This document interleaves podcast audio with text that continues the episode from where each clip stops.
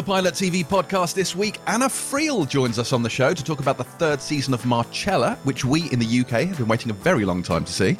And we get down with the Antichrist in Fox UK's Omen spin off Damien, which has taken even longer to make it to these shores. Plus, we get to see the world through Alan Tudyk's eyes when he plays an extraterrestrial visitor on a mission to wipe out humanity in Sky's Resident Alien. I'm James Dyer, and welcome to the Pilot TV podcast, a show that sadly doesn't have Russell T Davies among its hosts this week, as he's preoccupied starting his Expanse slash Vikings marathon. But, but, while we don't have the notorious RTD on the show this week, we are blessed with the next best thing. I refer, of course, to Pilot TV's very own Torvill and Dean, Terry White, and Boyd Hilton. How the devil are you both? Good. I wasn't listening, but why did you make a Torvill and Dean reference? I've decided this is my new thing. I've decided instead of giving sort of laboured descriptive introductions, I'm going to each week compare you to a famous duo. And obviously, because I have my finger on the cultural touchstone, I have gone with 80s figure skaters Torvill and Dean. Well, but Dancing on Ice started again, a reality show that I'm sure you're gripped by. Um, started again last weekend, James. So Mm. actually, weirdly, Yeah. you do have your finger Hang on, on. the cultural pulse. Are Torvill and Dean even still alive? Are they on this oh show? my God. course they are. Torvill and Dean are coaches on this show, which is like Strictly Come Dancing, but on ice skates. On ice, so more slippery. Um, and hence dancing on ice. Um, and uh, they are the coaches and two of the judges. They are very much alive. They do the bolero every single season. Although I think they now have to cut a bit of it out because it's just too physically strenuous. Um, I thought you were going to say it's a little bit not suitable for work, but okay, uh, sure, go on. So, um, yeah, weirdly, you are right on the pulse. And I thought you were just going to tell me that you'd watched Dancing on Ice Yeah. last weekend. But better than all of that, better than all of that is that on um, on New Year's Day, I think it was on ITV, Torvill and Dean had a documentary called "Dancing on Thin Ice." This is true, in which they went to like Alaska and Greenland and the Antarctic to look at global warming effect Oh my on God. ice because they dance on ice. That's amazing. yeah, that was I would have hour- loved to have been in the room where yeah, I that was was going to say, imagine that pitch meeting. Yeah, Genius! Ava- available now on the ITV Hub. Oh, Dancing good. on Thin Ice with Torvill and Dean.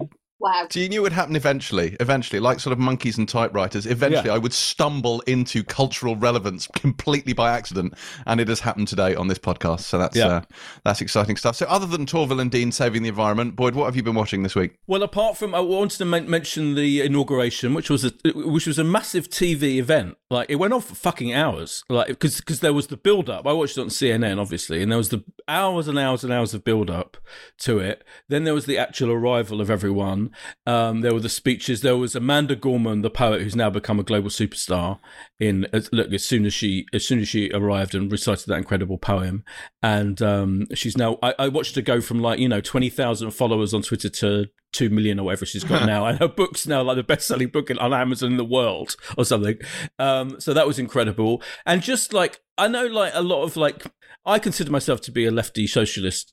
Li- Liberal, all of that, but there are a lot of kind of hard left people who are instantly furious that centrist grandpa um, is the president of America, and they seem to be more furious about that than they were about Trump, and I, I find that whole thing irritating. And I think the inauguration was incredibly uplifting, and not just for middle class white people like me, lily, lily livered liberals. I think a lot of people, I think the emotional damage that Trump did was mm. real to a mm. lot of mm. people.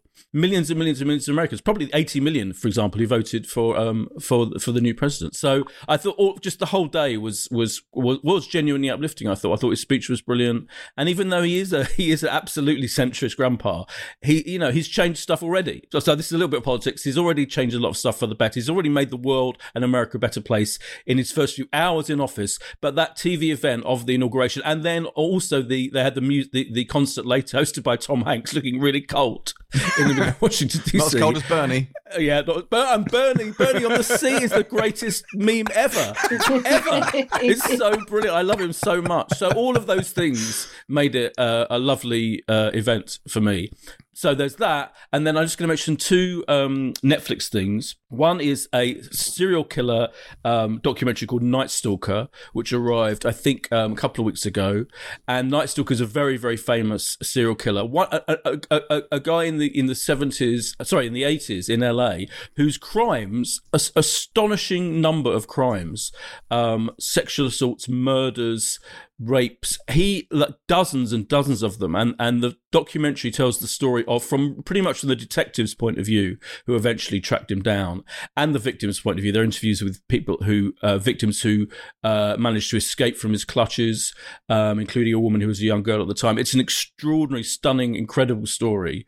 Night Stalker. It's a very very famous figure in American crime, uh, in, in the annals of American crime, but it's really it, the, the, documentary is beautifully made. Almost uh, some you might say almost too beautifully made because it's very visually striking and it has like recreations of things and it is borderline tasteless but i think you know for for, for true crime documentary fans they're absolutely going to love it. Um, that's night stalker. And then a, a show i have to slightly apologize about because when we were picking shows. I think from in the new year, um, the first week of the new year when there was loads and loads of stuff. I remember Terry saying on our WhatsApp group, "Oh, there's this new Martin Scorsese thing on Netflix," and I was like, "Yeah, it's a documentary about Fran Lebowitz. Don't don't worry about it."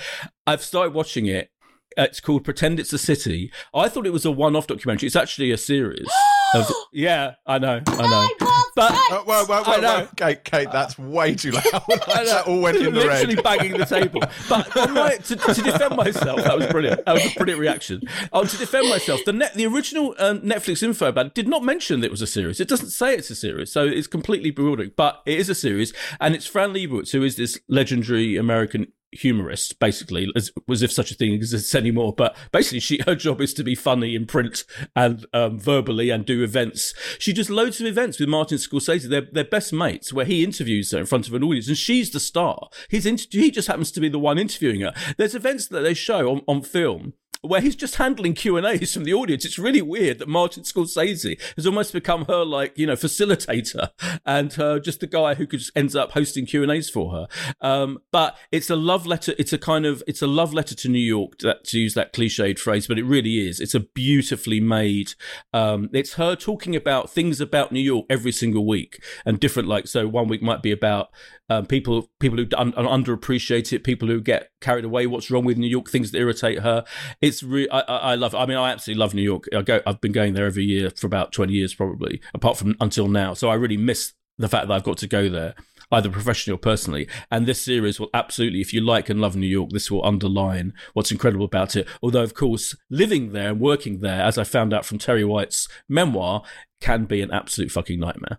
so, but bearing that in mind, this series is pretty incredible. Pretend it's a city on Netflix. So Terry, I kind of know what you've been watching, but why don't you tell us anyway? you know what I've been watching because I've been texting you um, randomly, out of context, uh, my stream yep. of consciousness reaction to the final season of The West Wing. So when I was ill recently, I um, nailed like two seasons in a couple of days. Um, and I find myself at the final season, and I can't talk about it, and we can't talk about it on here. And we are going to plan what happens when I end this, and there will be some kind of uh, massively spoiler warnery conversation because I have so much to say, so many emotions. My heart has been broken over and over again in so many different ways. I'm so angry about certain things that have happened to certain characters, as James will know from my latest Caps rant. and you know, it, I mean, I feel quite a few things. What what I can say without spoilers is that it is easily the greatest TV show of all time without without competition and without question. I feel kind of devastated that it's about to be over. I feel sad about what's already in the past. And it's just been like the most magnificent viewing experience of my adult life today. It's a wondrous, life changing thing. And I, you know, the only good thing about it finishing is I can actually read your epic a piece of journalism, James Dyer, that has been sat all, waiting for me for some time all now. 24,000 words of it. 24,000 words, because I have so many questions about um, the way things have been done and, and changes of personnel and who left when. And I've resisted reading anything because I didn't, I think I said to you, I didn't want to know any spoilers about anything coming up. I wanted to experience this in as pure a way as possible. And I never read any West Wing things before this, really, because I didn't give a fuck. But now I do. So I have so much to read and so much to explore, and that, that's the kind of positive spin I'm putting on it. But yeah, I was up till two o'clock last night, um, watching another four episodes. Uh, so I think I might finish it this weekend, but I I already kind of feel sad about that, desperately sad. So, but obviously the main takeaway from all of this should be that I was right. Yeah, like that. That's essentially what we're saying here. I mean, uh, I will give you this one. I will give you this one. In this, you are entirely, entirely correct. Wow. Excellent. Oh That's our new theme tune. That'll be at the front of every episode going forward. it's almost can't take this level of uh, James accolade, uh, claim, etc. Have you been watching it? Uh, uh, Mike, have you been watching it on all four? Yeah. Have you? Oh yeah, right. right yeah. Okay. Hang on, didn't you buy it? I thought you I bought the box set. I did buy the box set, but I'm now watching it on all four because we have an all four subscription. Um, and it's just easier for me to watch on all four. But I did, I did buy it on Sky. I did buy it on Sky. Um, uh, but you know, and there's and somebody had complained and said, "Oh, there's ads in it," and there aren't. There's a warning at the beginning saying some, due to the nature of the deal, there may be some some ads or some promotions they have to run in there. And I think it's because there's a couple of times where it was linked to something, and so they run that context.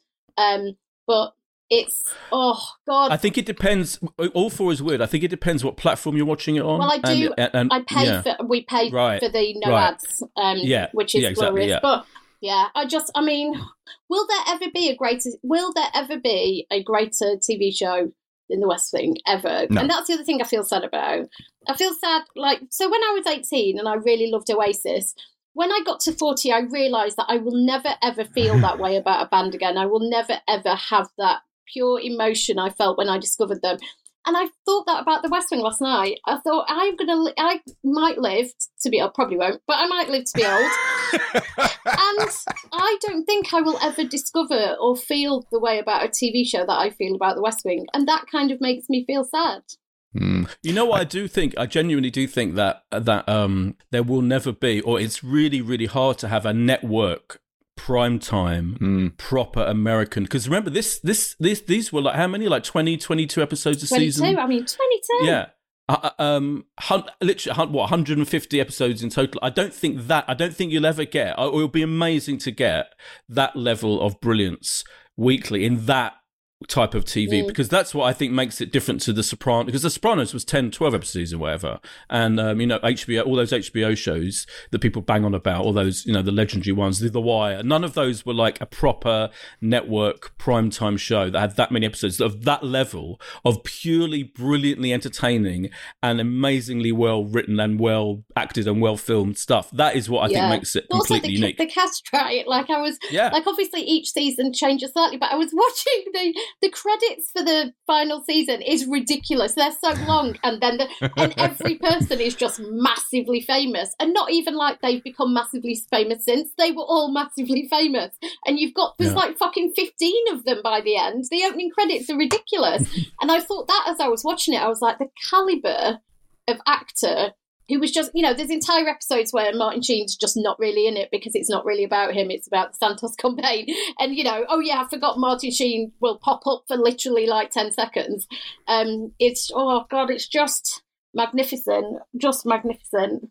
If you haven't, if you are listening to this and you still haven't watched The West Wing, and there are a couple of people on Twitter who've said to me and said to me and James last night, is it really that good? Is it really worth it? Because it is a commitment, 150 hours of television or whatever Boyd just said. I would say absolutely. This is a, this is a joy and a gift. And if you haven't yet experienced it, uh, the thought of it being there waiting for you just makes me think you lucky, lucky sod. Mm. Yes, very much so. It's it is by far and away my favorite piece of entertainment across any medium. I love it. I love it entirely. Well, I haven't been watching The West Wing for a change, uh, so I've watched a few things. I will say my disappointment with The Stand grows more acute every week. Um, I do think rather than get it's yeah. still going. I do think rather Admirable. than getting better, it's actually getting more bland as it goes, which is such a shame. I'm really crushingly disappointed by the stand. Um, at this point, I still rate the 90s miniseries over this one. That's how much I'm disappointed with it. I've kind of given up on a discovery of witches, which I never thought I'd say, but that Ooh. bored me as well. Sorry, oh, you know, to witches everywhere. Um, but what I haven't given up on, what I haven't given up on is Ted Lasso. Now, Ted Lasso, oh, Boyd and I like Terry, you didn't like this, and it didn't make our list of the best shows of 2020. Now, I finished watching, I'd watched a few episodes, but I'd kind of got behind, and I finished watching it this week, and it should have been on our list of the best shows of 2020. It absolutely should. It is just glorious. And I can't quite pin down what it is about this show because it's kind of comedy, it's part drama, but it's not it's not the kind of comedy I hate. It's not silly comedy. It's quite grounded comedy. But it has such heart to it. And it's because his character and he's he's he's wildly like almost annoyingly optimistic but not in a way that's unbelievable. He's a completely real character. And there's an incredibly bittersweet storyline going through this about his his relationship with his wife that he's you know separated across the ocean from. And that's really heartbreaking. And I just love this and I couldn't stop watching it. And I genuinely think this is the perfect COVID TV show because it is so feel good and it's so well written. And you have to understand the pathological fury with which I hate football almost knows no equal. Like I, I would burn that sport to the ground given half the chance.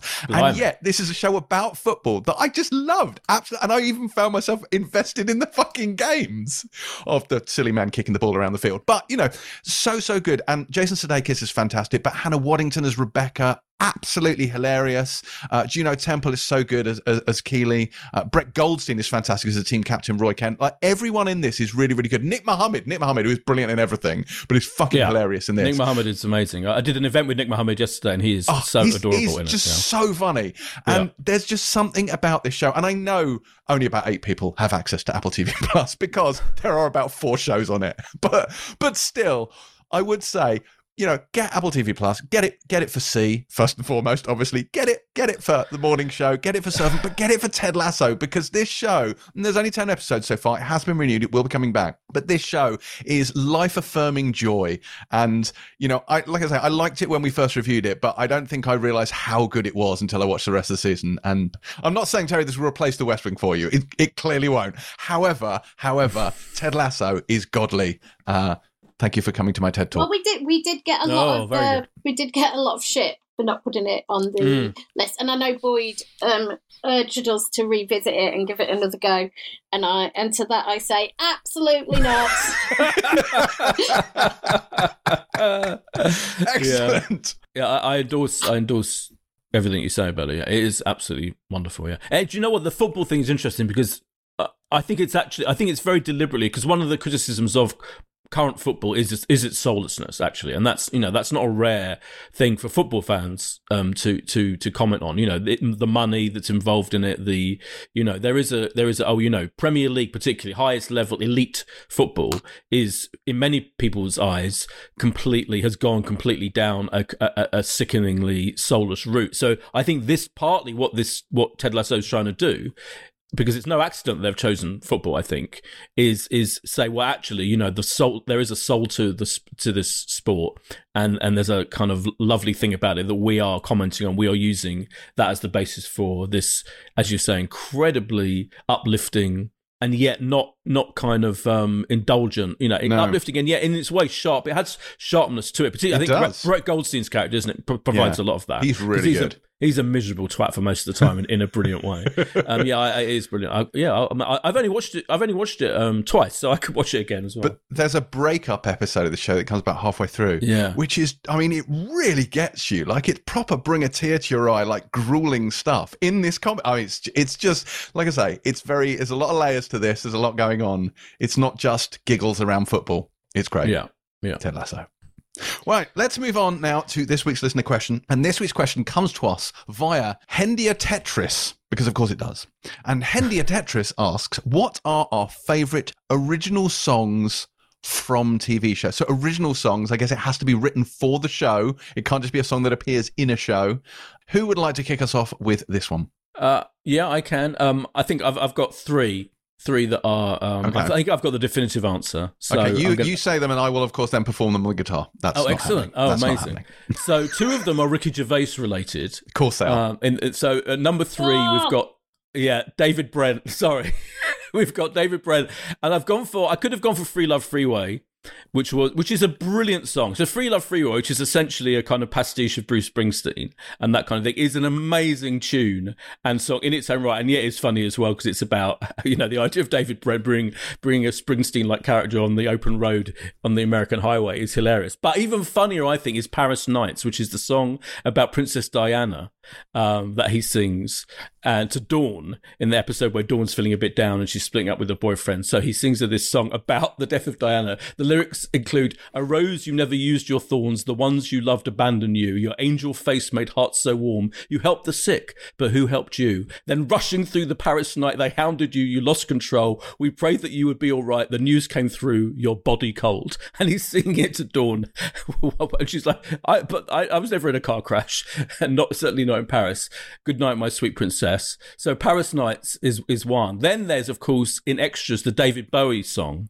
David Bowie, Little Fat Man, about Ricky Gervais's character in Extras, in which David Bowie created this song specially for the episode, in which he says, "Pathetic little fat man, no one's bloody laughing. The clown that no one laughs at, they all just wish he'd die," which are the incredibly harsh lyrics about Ricky Gervais's character in that show and a legendary scene. But I think the best of all, I think the absolute definitive answer is Kendall's rap in Succession. I've heard uh, about this. I have Kendall's heard about this. rap in Succession is one of the most brilliant sequences in modern TV history. I think Succession is, you know, I think just I've just realised Succession kind of is the is the spiritual heir to the West Wing in many oh, ways. Because oh, yeah, oh, oh god, why, why would you say that? Because it's why? so much brilliantly West Wing, fun. A show with the greatest human beings on earth, and then Succession, which is a yeah. cavalcade of bellends. Yeah, all right, yeah. Apart from it is a cavalcade of bellends. It's like the yeah, all right. It's West Wing with pure bellendery, but it's as funny and entertaining as the West Wing. And but yeah, anyway. But the episode where they're celebrating um, the patriarch's birthday, um, and and Kendall Roy just does a rap to celebrate his dad's uh, birthday with, and it's performed by Jeremy Strong as as the he troubled. He's the m- most troubled of all his offspring, and he's a complete nightmare, coke fiend. Um, you know, I won't I won't spoil it if you've never watched it. And he surprises his dad in this mass gathering in Scotland in this huge hall um, with hundreds and hundreds of people there, and he and he performs this rap and Jeremy Strong, I've read all about it. Like there were no rehearsals. He didn't do. There were no. They didn't rehearse the scene, so the whole cast didn't know what was going to happen. So he arrived with this. Right, they knew something was going to happen. He was going to do something, but he created it with Nicholas Britell, the composer, um, and and it's excruciating. And he performs it completely prop with full full heartedly. This kind of two and a half minute rap. It's absolutely amazing, and it's called L to the OG, and all the lyrics are about his dad. Um, Yo bitches be catty, but the king's my daddy, etc. And it's his performance, which is full throated and amazing and excruciating, everyone's reaction.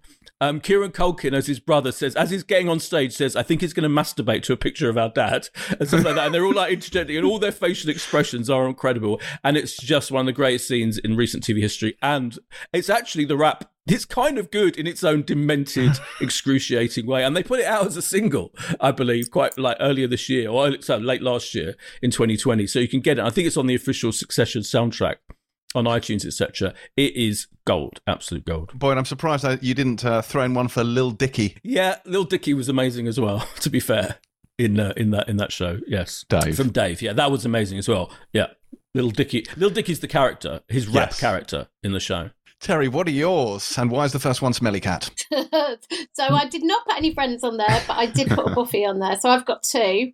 So number two is the exposition song from Buffy the Vampire Slayer, obviously, which is Giles in a dream in the bronze um, and he sings that amazingly and as kind of not dissimilar to what boyd was just saying it's the very prosaic nature of what he sings um, uh, in actually, I think quite an impressive voice. It's very like 80s power ballad, soft rocky.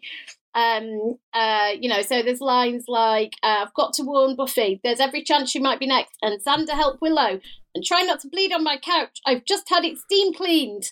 Um, which, if you imagine in a soft rock, slightly English accent, um, it's very good. And then, actually, my favourite is the one is the one that Boyd rejected, which Sorry. is Free Love Freeway by David Brent, um, which is it's amazing. I actually watched it again the other week, and obviously he's in the um, they're on like a, a staff training um, away afternoon just in a separate part of the building and they're all sat round and it's going terribly because obviously um, it always does and Dave Brent gets the guitar out. And you know and it, I'm going to do a bit of singing and it is like and actually is this thing's been used in an advert Boydie yeah, yeah yeah. yeah it's on the Be- advert for Freeview become yeah, an actual yeah. thing and I think he actually also reco- weirdly recorded it with Noel Gallagher for a DVD special. Um, yeah. It's like free love on the free love freeway. what is it? The love is free and the freeway's long. I got some hot love on the hot love freeway. Going home because my baby's gone. And then Gareth trips in going, yeah. she's gone, she's gone, doing the backing vocals, which is actually the best bit because he does it uninvited and thinks they're just jamming. Yeah. Um, and it's brilliant because the lyrics are, and as Boyd says, it's, you know, it's dreaming of these kind of massive open highways in America. Pretty girl on the hood of a Cadillac, yeah. She's broken down on Freeway 9. I took a look at her engine started, I leave her purring and I roll on by. like, like some, the lyrics are like soft porn. He obviously envisages these American vistas, but he's singing it in an office by a donut in Reading, um, uh, which is obviously genius. And there will be no funnier or greater use of an original song in TV. Yeah, you're right. I think yeah, it is the best, isn't it? I don't know what I was thinking. I don't know why. I, I think I was trying to be clever by not picking. But I forgot um, about that one. That is funny though. That is funny. Yeah, it's funny. But you're right. The center, the real centerpiece of his musical genius was was "Free Love Freeway." Yeah, because it's such it's a brilliant tune, isn't it? Oh, you know, God. I mean, it's, it's just you know Gareth's like that, classic. That, yeah, that, Gareth that doing the backing in vocals. every office who's like, yeah, she's gone, she's gone. it's amazing, yeah. Wow, where to even start? Uh, so, so there are a number of songs you'll recall in Game of Thrones. Well, Terry, you won't recall because you never went back and watched it. Um, I'm not, of course, including Ed Sheeran's "Hands of Gold," which is a nadir for that show, and we should never speak of that again. But I will throw in the Rains of Castamere, which the Nationals play. I think over the end credits of that particular episode. The Nationals. Uh, yeah, the Nationals. Did I say the Nationals? yes, you did. Yeah. it's all very well dismissing Ed Sheeran as uncool, yeah. but then you want to say the Nationals. I love the Nationals me off. Oh, you won't know Terry because you you never went back and watched it, so you won't have heard the Nationals. Did I say that? Oh Christ! All right, fine. Oh god, oh god. Right. Which the National sings, not the Nationals, the National sing on the end credits of I think that the episode with the Red Wedding, and then Sigur Rós I think also performed it at Joffrey's wedding. Uh, so that's a really good one. Uh, side note, and it's not a song, but Light of the Seven from season six is my favourite piece of music from that soundtrack, and it is amazing. But that's not a song, so that doesn't count. Um, what else would I choose? I love the. Do you remember the Biblioteca rap in Community? The Donde Está la Biblioteca. That is fucking genius. I love that. Um, with uh, Troy and Abed. That's really, really funny. The whole of Once More with Feeling, which I know is a musical episode, therefore kind of doesn't count, but that is just genius from end to end. Does anyone remember the tongue tied Red Dwarf video? Do you remember that? Like an episode. absolutely serious. An episode begins with them all in like face is good. red sequin suits, singing tongue tied on a stage. It turns out it's a dream. The cat is having a dream. But it became it's the answer, and they released it as a single. And I can't quite work out where this guy should probably read up on this. Like, did they just decide they wanted to release a single and therefore dropped it in the intro to the episode? It's the most peculiar thing. Um, so that's one as well. I would also say uh, down in the hole in The Wire. Now, you would say that's not an original song, except season four's is an original cover of that song, therefore I think it qualifies. But my two, the two that I'm choosing, the two greatest original songs in the history of television are First and foremost, all along the Watchtower in Battlestar Galactica, which is Bear McCreary's kind of like redoing of that, which is genius. A, because it's an incredible sort of like Eastern influenced cover of that song, but also the way it feeds into the soundtrack and it permeates the score throughout the latter part of the season I won't spoil it for anyone, but a particular season.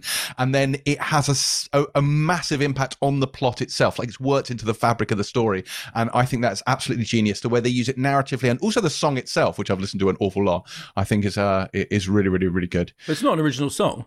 Huh, well, no, yeah, it's I mean, it's a cover. Oh, what are you talking about? Okay, fine. It's an original. It's a original, original song. song. then. Cover of the Literally. song. Literally not. Literally not. Answering right, the question. fine. Okay, Which, so by the way, but I'm fascinated. Which version do you listen to? You listen to the Bob Dylan version or the? Um, No, no, the, the one from the show, the Bear, Oh, the one Bear from the show, version. okay. Yeah, yeah, the Oh, one okay, from the cover. all I right. actually don't like the original No, I bet you don't. I really was like the say, cover. I bet, yeah.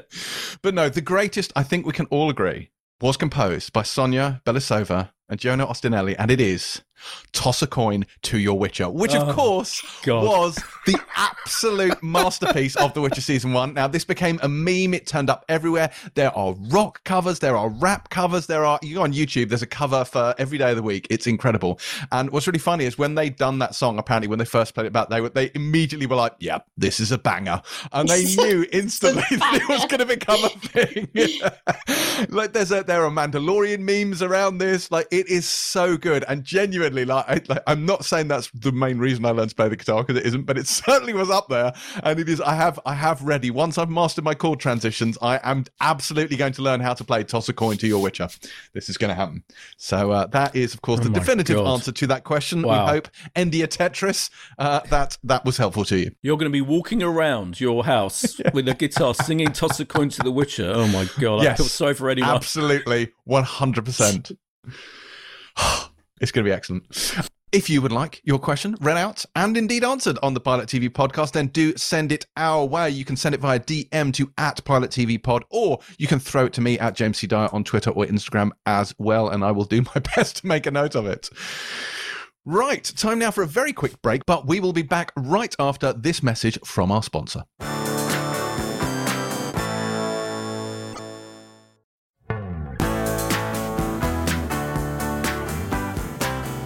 Before we dive headfirst into news, let's welcome this week's guest. She has starred in a raft of great shows, from Butterfly to The Girlfriend Experience and Bryan Fuller's delightful Pushing Daisies. But most recently, you will know her as DS Marcella Backland, star of ITV's excellent Marcella. Uh, season two of this aired back in February 2018, which was a full three years ago. Uh, and while season three aired on Netflix outside the UK last year, uh, due to an ongoing legal case, actually, with parallels to the show, the UK release has been delayed until now. I jumped on a Zoom call with Anna just before Christmas to talk about the show, and here's how it went. Welcome to the Pilot TV podcast, Anna Friel. How are you? Very well. I'm looking out at the window and seeing a very beautiful day out there. So um, the world is happy and good. We're, we're coming out the other side of what has been an interesting year, I think it's safe to say. It's horrible and terrible. Are you back to, to filming at this stage, or is it still sort of everything? Um, I'm supposed to go to Stockholm next week, and we're looking at the uh, restrictions that will come along with that. How much I'll have, how long I have to quarantine, but we don't start filming until January, and I'm Ah, there for about three or four months. There's a sheet that's been pushed three or four times now, um, just because all filming seems to start up and then somebody contracts the virus and then they shut it down again. So they decided to wait until after Christmas so everyone doesn't disperse. They're all in one place and can have have our own bubble. I able to talk to my friends who are on other shows and they, they said, get ready. It's very, very different. You're wearing masks in between in between takes or in, even in rehearsal. So I don't know how, how one's meant to judge another's face, but it's all um, a learning curve and it's better to be working than not. It's very funny. I thought last year I missed home so much because I was only here for four weeks, and then this year I've only left the house for four weeks. so it's completely the other way around. Well, yeah, I suppose it does give you some time to spend uh, spend some time with the family at home. So But yeah, I've had me, Gracie and I have had lots of time together, which is always a wonderful, wonderful thing. And time for reflection and walks. I've managed to do five miles every single day. I'm looking off at my house backs onto um, the Great Park in, in Windsor, which is um, a really beautiful setting. But I, I think I could draw every detail of it now, having lived every day. Well, you're putting me to shame. I move from one room to the other, and that's pretty much it. It's always bad when your Apple Watch is like, uh, "You seem to be doing an outdoor walk." It's like I'm going to the fridge. Honestly, Yeah, exactly. Um, but we're here to talk about Marcella, and it's very, very exciting to have this show back. So it's been off our screens, or will be by the time it comes out, for nearly three years. Uh, no, it, can't be. it was 2018, wasn't it? Series two was 2018, and I remember this because it dropped when we were doing our very first episode of this podcast. So Really? it's been a while. Yeah. Oh my god! Because we shot it last year. Uh, Well, the delay. It's been on in 34 countries. Um, Just uh, about about a year ago, apart from ours, because of the court case that was going on. Um, there's a few scenes at the beginning of the series that don't continue um, throughout throughout the series, but they're very very similar to um, the court case with the refugees that um, unfortunately died in the in the lorry that was being taken um, Oh. over to Belfast, uh, and yeah, that was very very compromised, and uh, it could have prejudiced the jury, so they had to veer away from that. Interesting. I didn't realise that was the reason. Actually, I, I wondered if it was a licensing thing between ITV and Netflix. It was a, it was one, it was a human trafficking storyline in the first episode. Yeah. Wow. Um, it, it's that it was the horrific incident in Essex. yeah. yeah, our yeah. was written a year before that. Yeah. There's It's just yeah, just as you paper say. similarity. So, it, it Unfortunate timing. Yeah. Yeah. so that's why it's it's been delayed, but you've got it in January. We have, we have Maybe finally. Um, but before we talk about season three, I wanted to jump to the end of series two. So it has to be said, I think the final episode of series two was probably one of the biggest what the fuck moments of any show I can kind of remember. Like, I, I don't think I've never been more in need of jumping on Twitter and saying, you know, what just happened? Uh, Mm-hmm. mean, what did, what did you think when you first read that scene in the bathroom and then the final one under the bridge? Um, well, it wasn't written immediately. That was they were continually written as the series went on, and I knew that we needed something drastic and dramatic, and I knew where the series three was headed. It was how it was to bridge that, how we are going to Mm. get from two to three, and it just grew. I think just following the stories, I she uh, it, it was pretty shocking, wasn't it? She wanted Yeah. to get she wanted to destroy herself and get rid of herself, um, and and reinvent herself, and she wanted to, to destroy the image that she saw looking back in the mirror, cutting off all her hair, losing the M and slicing her face. Have you seen any of, of season three? I have. I have been lucky enough to see it. It was very, very exciting, uh, and a very big change, uh, kind of in in terms of obviously setting and obviously tone, because it's it's you know it's embedded with uh, the Maguire household in in Belfast, which is a long way from you know catching serial killers and paedophiles for the Met. You know, it's a big old shift. Yeah, it is. Well, first of all, she's blonde. Um, Yeah, and uh, we jump ahead a little bit. I think by I think it was about a year after she did, would have seen her in the tunnel. So Mm. there's a time lapse that we do in episode six. Go back to the tunnel to show exactly what happened in real time. So that that that's an interesting episode.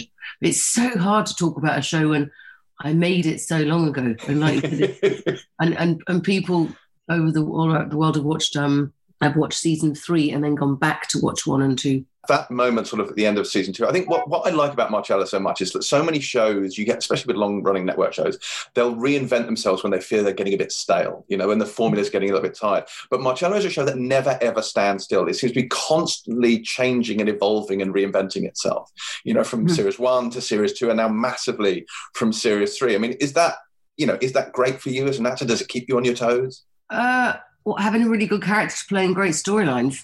I- I- yeah, I'd hopefully don't want to be in a show that goes stale, and I think that they, it was intended to make it um a, a, as a, a three-parter Mm. or three series.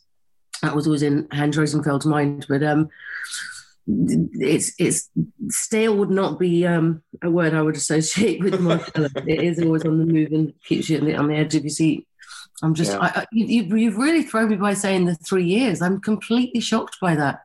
We live in a world now where time has no meaning so it's all just one big vortex of the same day E- Everybody should be made to watch Groundhog Day. I love that movie. Yeah, we're all living Not in real now. life. no. but what I mean, what was it like changing, you know, the setting to Belfast and having what is essentially, you know, with a couple of exceptions, a whole new cast to work with as well? Well, I missed my cast, first of all. Apart, Yeah. It was so wonderful when Ray arrived, who's the only lead character from the other series that um, enters into three. Yeah. Um, but it was it also exciting. I got to go home. We had a, a wonderful Irish crew and cast. Um, and it is a reinvention of her and the series. Like my daughter came with me and went to school in Northern Ireland at a wonderful school called Strathearn. Um, I was surrounded by my family. There was no police station. I missed that. I missed the views from that police station. But uh, we, we had some incredible locations. So it Mm. was, I, I embrace change. It stops it from going stale. It must be much more fun when things are evolving and changing. But then, you know, I think what, what what what really excited me about this when it comes in is you have the big ending at the end of series two, and then series, series three drops you in with almost no preamble. Like it's very much like right in the middle of it. There's no right. This is the investigation. This is what we're going to do. You're you're already in the thick of it when we join the action. Yes. Um, and like I said, when we get to six, we'll, you'll, t- we'll, you'll go back and see that missing part. Yeah. Yeah. Um, I don't think it's it's still as layered and it's three dimensional. Um, but uh, it's not quite as complex as, as, as perhaps the other one because it's not about a who done it. It's not about that's the biggest difference with this. It's not who's the killer, it's who mm. are the mm. bad people. It's more about a series of redemption.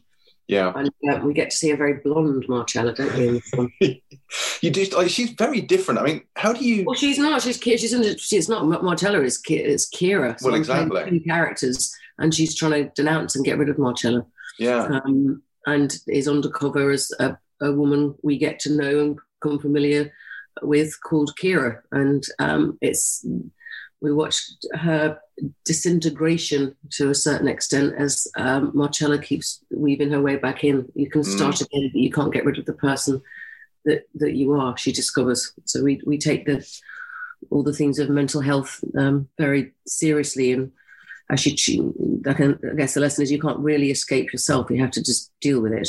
Is that that Russian doll aspect of it? I mean, how does that work when you're, you know, when you're doing the character? Because it's not, it's not that it's because uh, it's obviously Anna playing Marcella playing Kira, but Marcella is almost not so much playing Kira as becoming Kira and then trying to suppress Marcella. Like, there's a lot of lot of bits to keep moving. Well, well especially because we don't. Um, shoot in sequence. Like I, we normally on the other seasons, you have three blocks, so you do episode one to three, and that'll mm. be finished, and then four, five, six, and then seven and eight. Whereas this one, we did one and two, and then we block shot six episodes. So I wow. coming in in the morning and doing episode four, scene nineteen, and by in the afternoon, I'm doing episode eight, scene four. So tracking two characters and thinking, okay, or, or know this amount of, of, of, of, of history and relearn this. That was quite was quite difficult to, tr- to track that. Yeah, um, it kept me on. It kept me on my toes. When you're playing a character like that, I mean, I don't. Are you able to to, to switch it off at the end of the day? Do you take Marcella home with you? Because I imagine she's quite intense company. I take the learning lines home with me. Uh, like I said, I had my daughter with me, and you don't. She doesn't want to see Marcella. She wants to see Mama.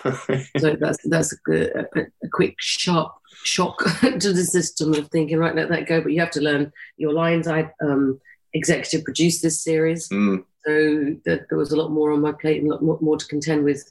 Um, I don't think it's until you stop doing it at the end of the series that's when I, I flag and it suddenly all hits me. You keep mm. going on on adrenaline, um, and and it takes so much focus and concentration that you don't like I said, you don't stop until it's all done. And then I, then I clapped a little bit. But I, I, had two weeks between that and then the next movie I was going to, so I didn't really have time to to dwell or feel sorry for myself. But she's not. It's not a character that smiles a lot. No, no, she's not a laugh riot. But you also know that it's a gift of a character, so you try not to complain and, and, and be grateful for her. Yeah, she, but she's interesting in that way because she is quite, you know, abrasive and direct. And I think Hans has said not the instantly the most accessible character, but from the very first episode of the first series, she's incredibly compelling and layered and complicated. And I and I would say pretty much unlike any character I think I've really ever seen in a show before. I mean, was that obvious to you from the minute you saw the part? Like, did it jump off the page? Well, first of all, thank you. That's incredibly complimentary, and I'll take that. Thank you.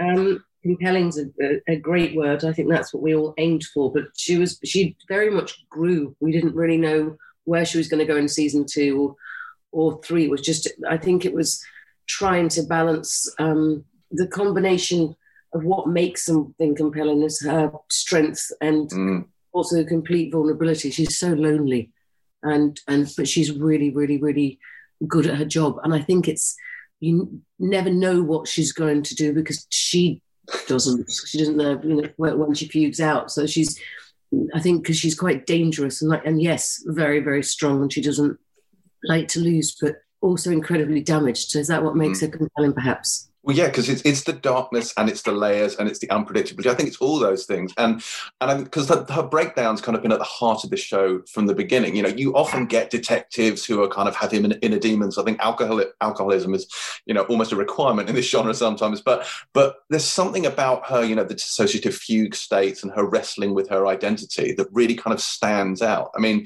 it, did you have to dig into all that? You know, how how those things work? I think so I nearly pulled out before we started on season one, just thinking, I don't know if I can offer something new or different. So many people have done it so brilliantly.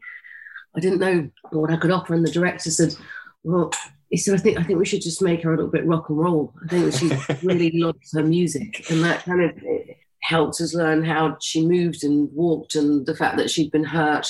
She she's a little bit tomboyish. Um, uh, she doesn't show her cleavage or exaggerate the the curves of her breasts because her husband's left her, so she doesn't feel particularly attractive. Yeah. She's created her own world and her own style, so it, it gives her a uniqueness, I guess. She has a she has a strength about her, not just a, like an emotional strength. She has a you know, like a real presence. And I think especially in the role of Kira, like she has a palpable sense of danger about her. Like she feels quite intimidating. I think Hans mentioned this that he likes the idea that you're not a physically imposing actor, but you can be absolutely terrifying in this character. I mean, how do you bring that sense of menace to her? Like, where does that come from? Um, I think focus. Um, I don't know what what is it. She she may be small, but she's fierce. Is that is that Hermia? It's not about size; it's what you can do. yeah, because there's the moment when you confront the the drug dealer in the alleyway, and it's just like you genuinely believe she could kill him. Like it's quite, you know, it's full on. I think if you take fear away, she's she's she's lost so much. So if you if you take fear out of the equation and you've got nothing to lose, then that is quite scary. I guess she's been to incredibly dark places because the whole Juliet thing, which we, was brilliantly teased out through to series one and then series two, and I think the most obvious thing, you know, from a plot point, you'd think, okay, she'll confront the fact that she was responsible for Juliet's death, and there will be some kind of healing in that knowing, and she would maybe find a way to live with it. But of course, we get the opposite of that, where it fractures her completely uh, and causes a, a, a complete break. I mean, for, for you as an actress, is being able to go to those kind of places kind of a gift? Yes, because it's a, an extraordinary character to play, and you can never get bored. And to make that believable, you kind of have to live it a little bit. Yeah. Um, she's certainly not a surface character. It is. It's a. It's a. It's a, it's a gift of a part. Uh, um, I'm incredibly grateful to to Hans and Nicola Larder for creating her, and I hope um, I gave the life that she deserved. Yeah. No, definitely. And Hans used to write the, the scripts in Swedish originally for series one, I read. Yeah, it was the first time they'd done a, a Scandinavian and said, well, write it as you would if it, if it was set, but set it in London and, and then it would be translated. so that's the first time that had ever been done. And, and he loved um, London. It's amazing to think, I think it was five years ago we did season one and how London's skyline has changed so dramatically because mm. Would say, there's so many cranes. I said, what, what, what, what, what did you first see when you came to London? He said, there's the cranes. You have so many. And it wasn't until he pointed that out, I thought, yes, there is a lot of construction going on. And if you look out the police window, if I went exact to that, to that going over the Hammersmith, Hammersmith flyover on the A40, mm. um, I look, I, I can't go past that building without seeing her office.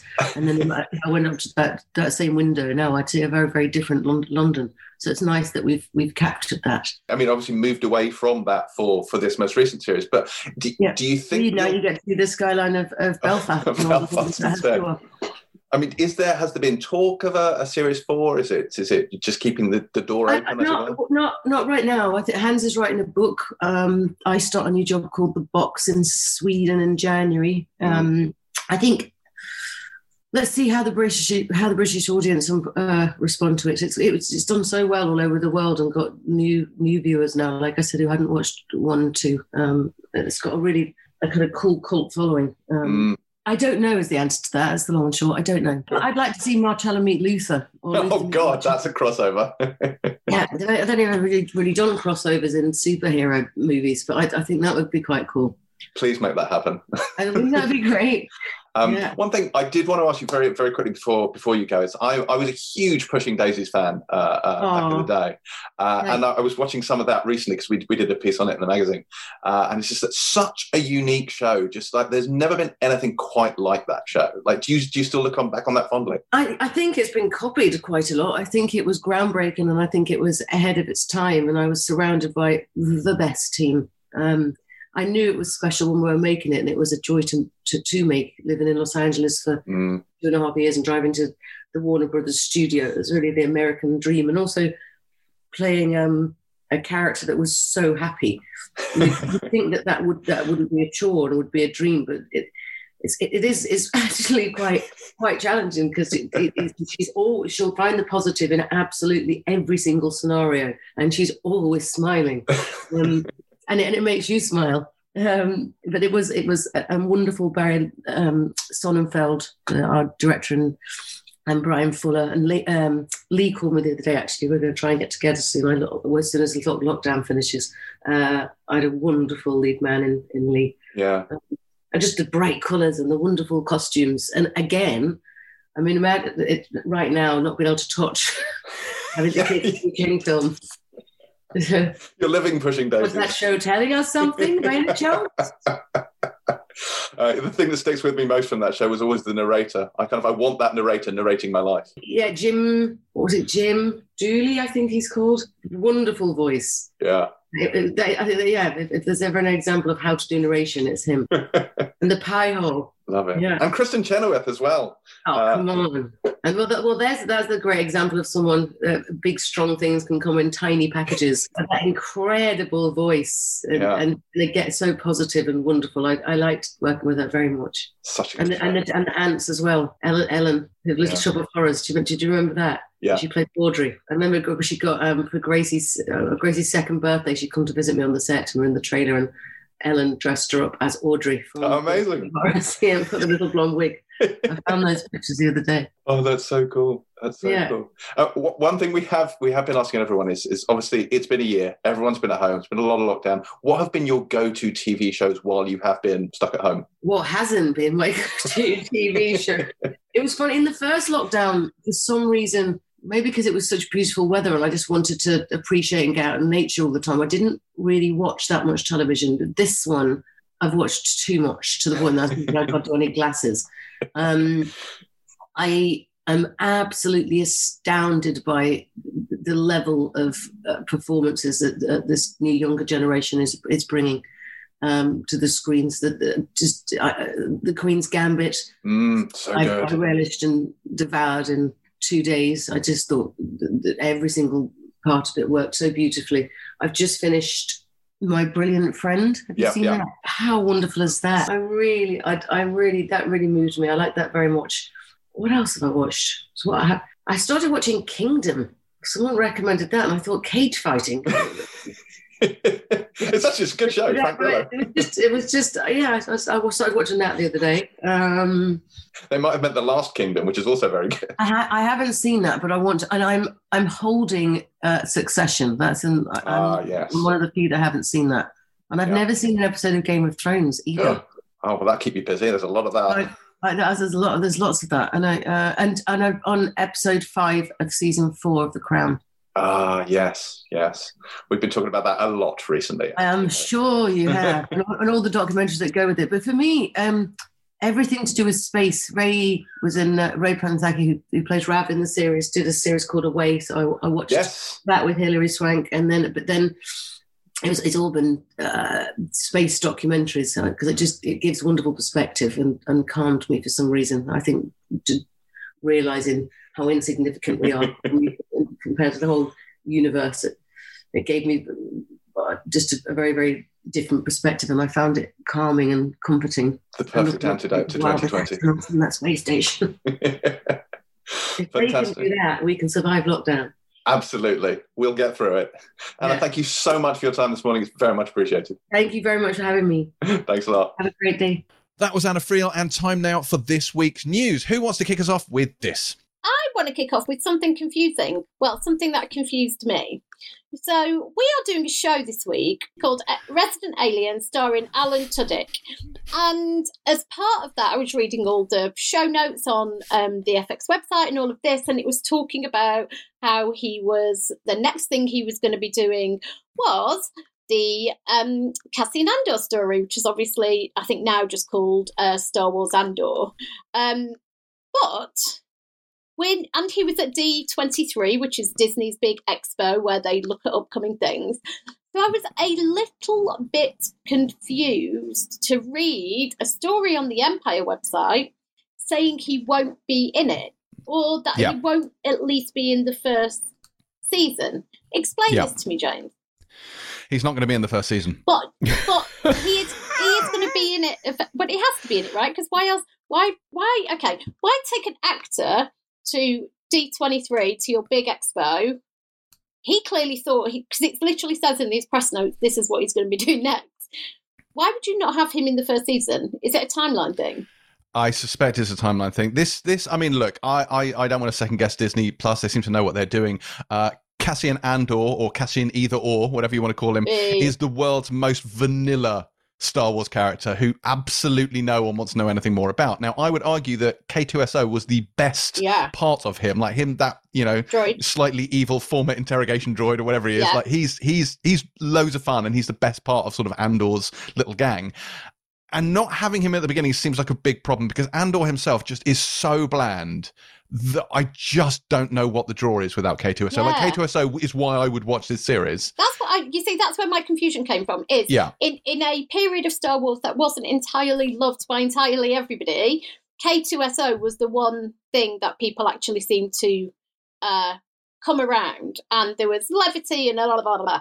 makes it, and then it just seems bonkers to me to to Yeah. not have that as because that's your that's that's going to pull people in from the first season. As you said, I wouldn't Yeah. like second guess narratively what why and wherefore, but it just seems like a yeah, it seems and unusual to do things like have him at D twenty three, and uh, but that I think that just speaks to the fact that K two S O was such a massive fan favorite Mm. as well. The, the only thing I would say is like the people involved in these Disney shows have had their pants on fire on a number of occasions and actively, you know, sown misinformation about their involvement in shows. Uh, CF, Tatiana Maslany, and She Hulk. But um, in this case, I'm inclined to believe him because he's quite specific. Mm. Like the actual quote he says, he says, I'm going to be in the show. It's just that Tony Gilroy is telling a story that doesn't involve K2SO, K2SO until later on. And then he says, I can't be too specific, but I can definitely say I'm not going to be in the I first mean, that's season. quite specific. Yeah, so he's not being vague about No. this. He's very clear. Now, it could be that actually, for plot reasons, they just don't want you to know that he's coming in the first season. But this seems like, I mean, and he, might- he's probably ruined it by telling the world's press. I don't know. We'll we'll we'll wait and see whether Cassian either or is entertaining. Mm. But there has been better news. There's been better news than that, Terry. So better than even Star Wars is that Tales of Dunk and Egg are coming to HBO. How excited are you about that? And no, it is not about having boiled egg and soldiers. What is it, James? Uh, Tales of Dunk and Egg are kind of, it's almost like another prequel show to Game of Thrones. So I've actually read all three of the Dunk and Egg novellas. You won't be surprised to hear. Uh, and they are the adventures of Sir Duncan the Tall, who was, uh, this before he was a Knight of the King's Guard, but went back when he was a hedge knight, and, uh, and Egg, who is the, his young squire, squire who grows up to be, uh, Aegon Targaryen, the king.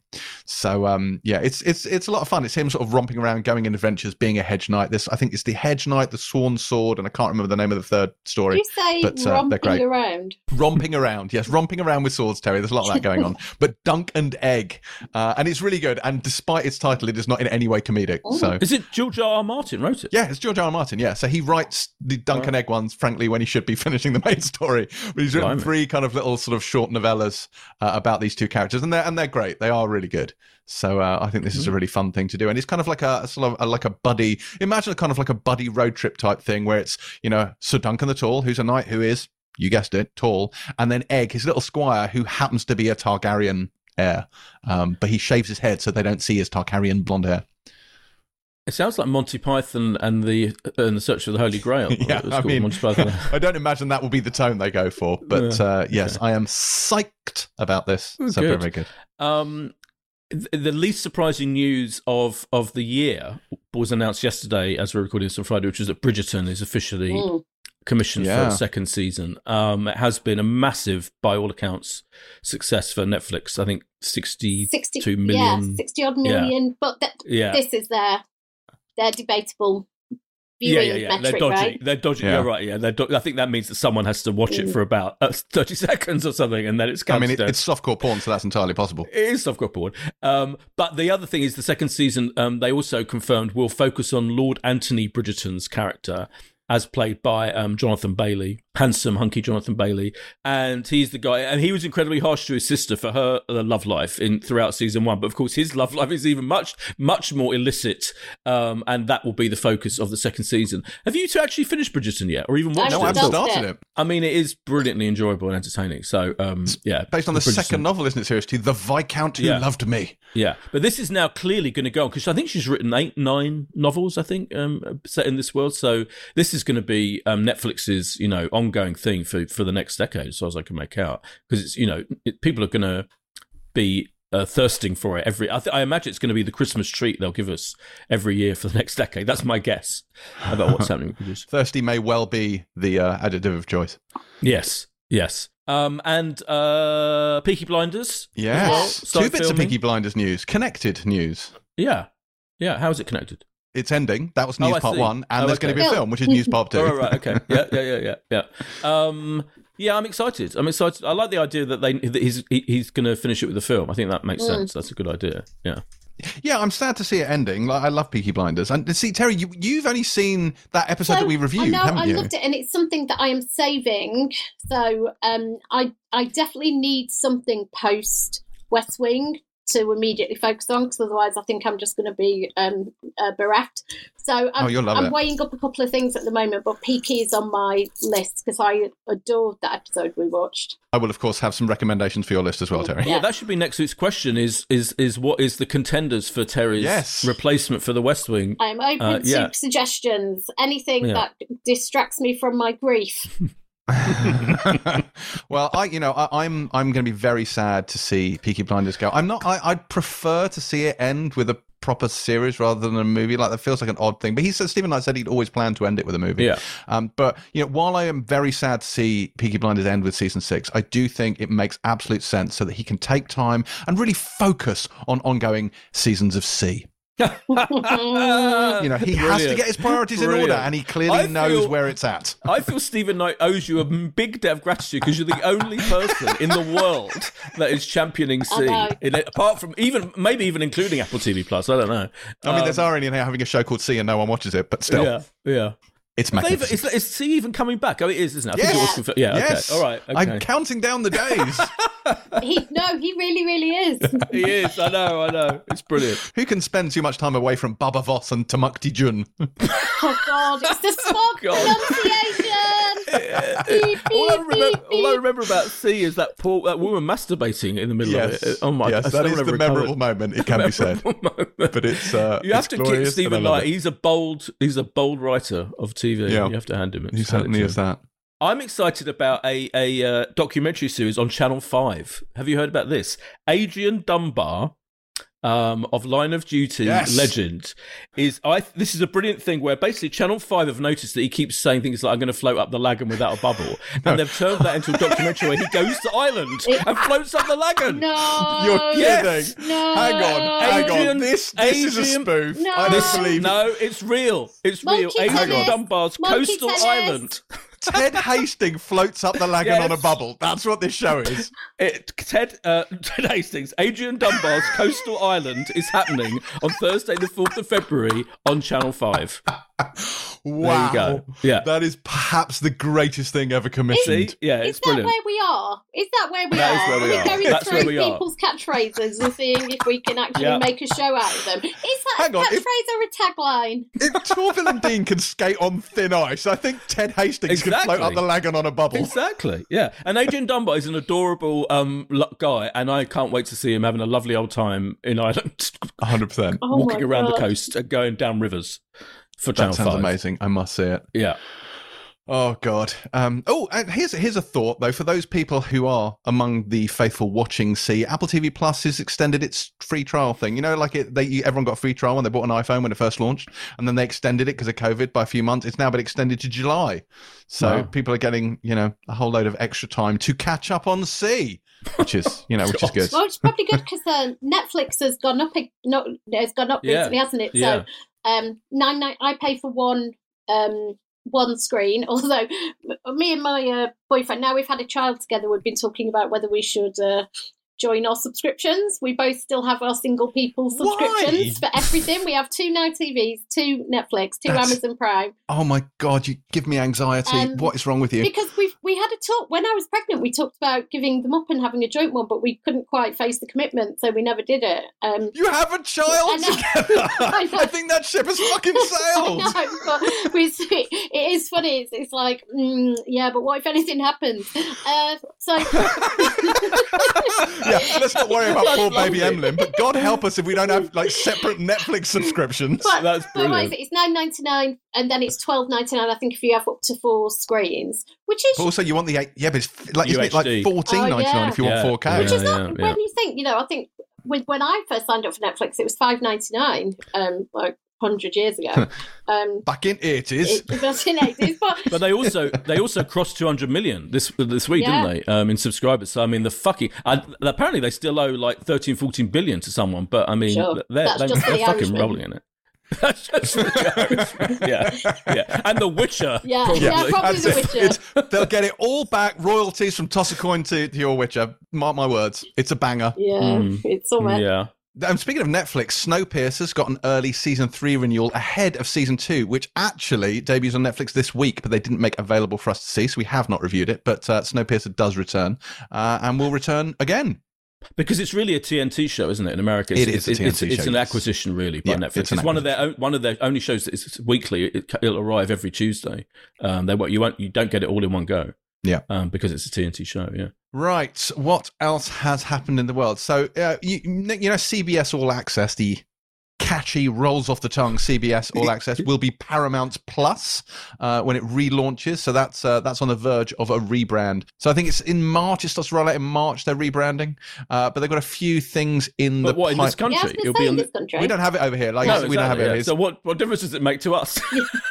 I'm I'm getting to the point. Okay. I'm getting there. I'm getting there. So, in addition to rebranding with a different name, uh, they've revealed a few of the things they've got in development. There's a new spy drama series called Lioness, which comes from Taylor Sheridan, who did Yellowstone, which is supposed to be really good, and I still haven't watched that, and I need to. Um, and there's a miniseries uh, called The Offer, which is around the making of The Godfather, oh yeah, that looks is- brilliant. Yeah. which is an interesting one. Yeah, yeah. See, ah, see, it's not fucking laughing matter Yeah. now. Paramount Plus now. Yeah, see, Apart now you're paying still can't attention. get it. That's it, except you still can't get it. Yeah, obviously. I'm sure it'll come somewhere else. Um, but yeah, so that's happening. What else is Yeah. happening? Ethan Hawke has been uh, has been cast as the main villain in the Moon Knight series. So that one's uh, you know with Oscar Isaac. So that one's getting uh, that one's getting better people by the day, which is pretty cool. Also, Dungeons and Dragons. Tara, I know you're a big uh, Mm. Dungeons and Dragons fan, being you know a weekend dungeon master yourself. Um, that is obviously there's a film coming, I think, in 2022, but a series is now going ahead, and Derek Kolstad, the writer of John Wick, uh, is at the helm for that one. He's going to be he's going to be writing the script for that. So that's uh, uh that's exciting. Have you? I would that, would you uh would you uh roll a d twenty for that, Terry? Probably a D22. Sure.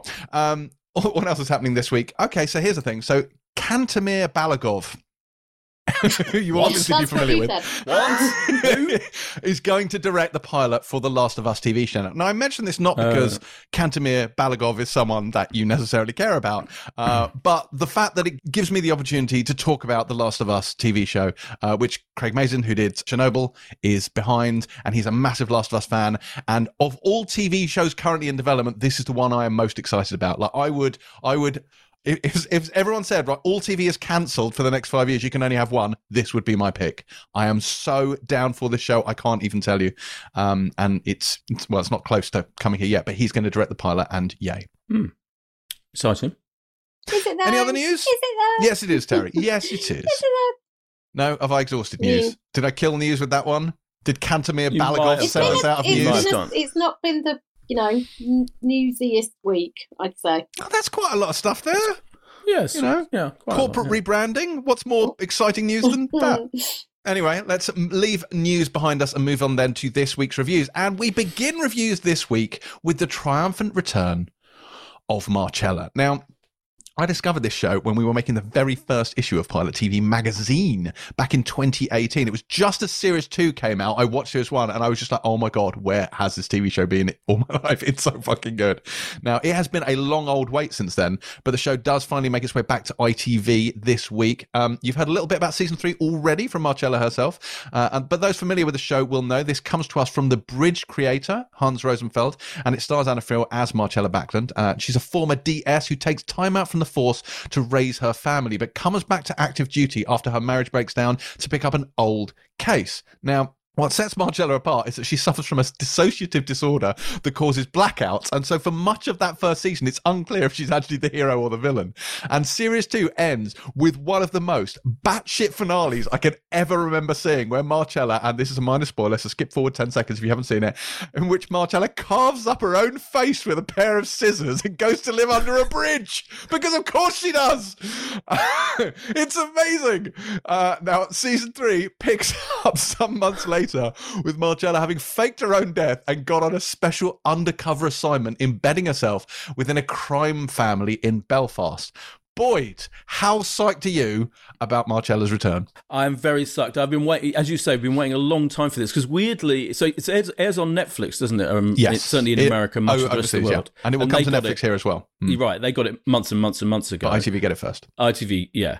Um, uh, and so we waited for ages. And I love, I was a big fan of the first two series of Marcella. I think of, of the many, many um, ITV crime shows, and there are many, mm-hmm. um, I think Marcella was the one that felt nothing like an ITV show. Do you know what yeah. I mean? Like we often say, slightly disparagingly, I think, perhaps sometimes slightly unfairly, that there's a kind of quite a you know mainstream mm. formulaic way of making a, a, a big primetime mainstream ITV crime show.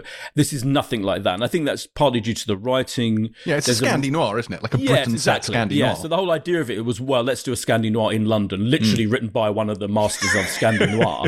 um, and I loved and I loved everything about it. So the but the first two series really both, which as you you say, they, they, they rested partly upon her having this dissociative disorder, these blackouts. Also, both of them were serial killer um, stories, really. The first one, I think, was yeah. a dead case, cold case serial killer. Then the second one was a really sick and twisted oh, God, yeah. killer of children, a paedophile. And that was like really stretched the boundaries of ITV, what ITV does in prime yeah. time It was extraordinary, if I can use that word. Extraordinary. extraordinary. extraordinary. No, really is extraordinary. it was amazingly bold stuff.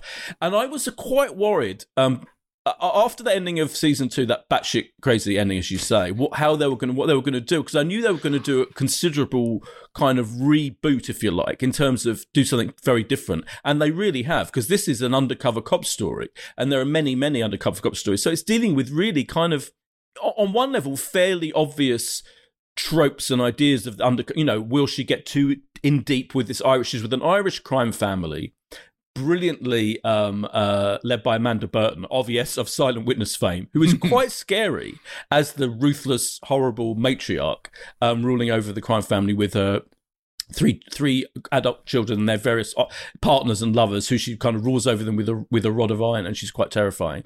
And just the whole idea, the whole idea of an undercover cop, how deep in can they go? Are they going to be affected by the fact that they're surrounded by the crime? Are they going to have to get involved in the crimes themselves? You know, can she, and is she still partly, you know, criminal, partly detective? All of that stuff, it's been done many, many times before. But I have to say, I watched the first two, which go out to double bill, interestingly, on ITV in one go. And I loved it. I love the, the kind of ambition of it. I love the weirdness of it. There's a kind of freaky perversity. There's a guy watching what's going on on kind of in, in a room above Marcella when she's kind of illicitly having relations with one of the characters. I'm trying not to spoil it. That character who's watching her is really weird and freaky himself. Um, played by, by the way, and I only found this out yesterday. Um, a, a an actor who's also a, a really highly acclaimed writer as well. Michael um, Colgan. Michael Colgan, yeah. And I didn't know that. Did you know that? Well, he's a he's an acclaimed novelist. No, yeah, I actually yeah. didn't. I had absolutely no idea, and he is brilliant in this uh, show. He's always really good, but his character is fantastic. He's got mm. like he's got really weird um, He's got OCD. It's like a OCD, germaphobe, yeah. isn't he? Yeah. High, high, ultra OCD, mm. um, proper OCD maybe, because obviously OCD gets thrown around a lot by people who probably haven't really got OCD.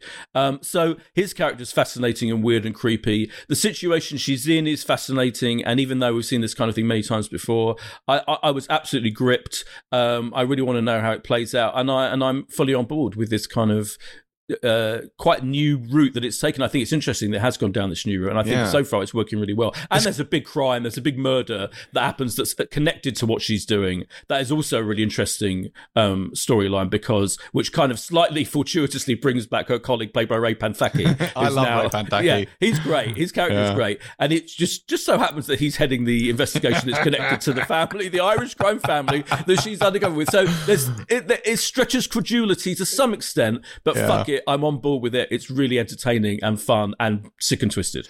It's it's amazing that they did this kind of like complete about turn vault yeah. fast reboot thing. like it's just nuts it's a completely different show but what i love is is the dna sort of crosses over like it feels like a totally different thing and i love the way they they they get you into this where they drop you right in the thick of it there's no build up she is already embedded with them and starts with violence and murder and all sorts of stuff so she's properly in the lion's den from the get-go and then as the series progresses, I've seen all of these uh, in advance of the interview that I did with her last year, and uh, as the series progresses, obviously more of the past and more of, shall we say, the backstory and some of the revelations from the pre- previous season, which were no small thing, do make their way into this.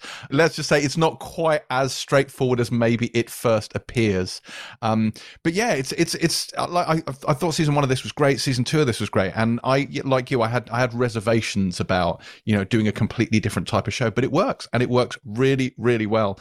Uh, and say Michael Colgan's great in this. I really enjoyed uh, Aaron McCullough Tusker in this as Finn, as the sort of the more violent one of the Maguire brothers. And as you said, and, and Amanda Burton, Brookside alumnus, yeah. Amanda Burton, fellow Brookside alumnus, much like Anna Friel herself, turns out as the kind of matriarch of this family, absolutely chilling in it.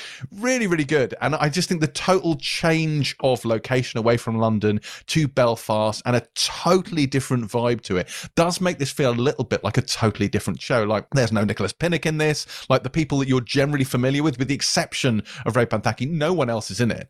Um, and yet, and yet it's still overwhelmingly Marcella. And I think that I, I, you know, and you can't really ask for more than that. Terry, you, this feels like Marcella to me always is a very Terry show. No, like, did you watch the early one? no, so um, I've tried to start it three times. Season one, episode one. It's always something I've never watched, and it's one of those things that I've always been convinced I would love as soon as I've watched it and I I don't know why I I fell asleep every time I tried to watch it and find it a bit boring, and so wow. I just thought, oh fuck it, there's too much good other good stuff to watch. Now, obviously, when you said we were reviewing it, I thought, oh, I better go and read up on it so I understand a little bit of where we are. And then I'm reading it and I'm like, hang on, this is like me to a T. She's got trauma and like she's, you know, obviously had issues. And the last season as you so uh, correctly surmise, sounds absolutely fucking mad and clearly ludicrous, and none of it really could ever happen. But that's never stopped me. Um, so. It, and but I think I had different expectations because when you were saying about Scandi, I thought this was kind of an upmarket, cerebral uh, crime drama with the emphasis on drama. And what I got was a broad, a really quite broad crime drama with the emphasis on crime and a bit of acting.